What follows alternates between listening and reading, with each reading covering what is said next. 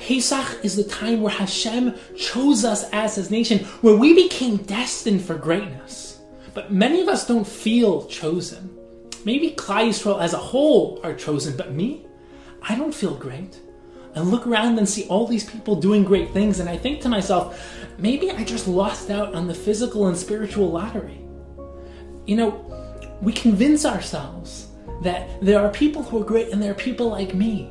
We're just average, normal. We're not destined for anything great. We're meant to watch from the sidelines. But it's not true. Because what's greatness?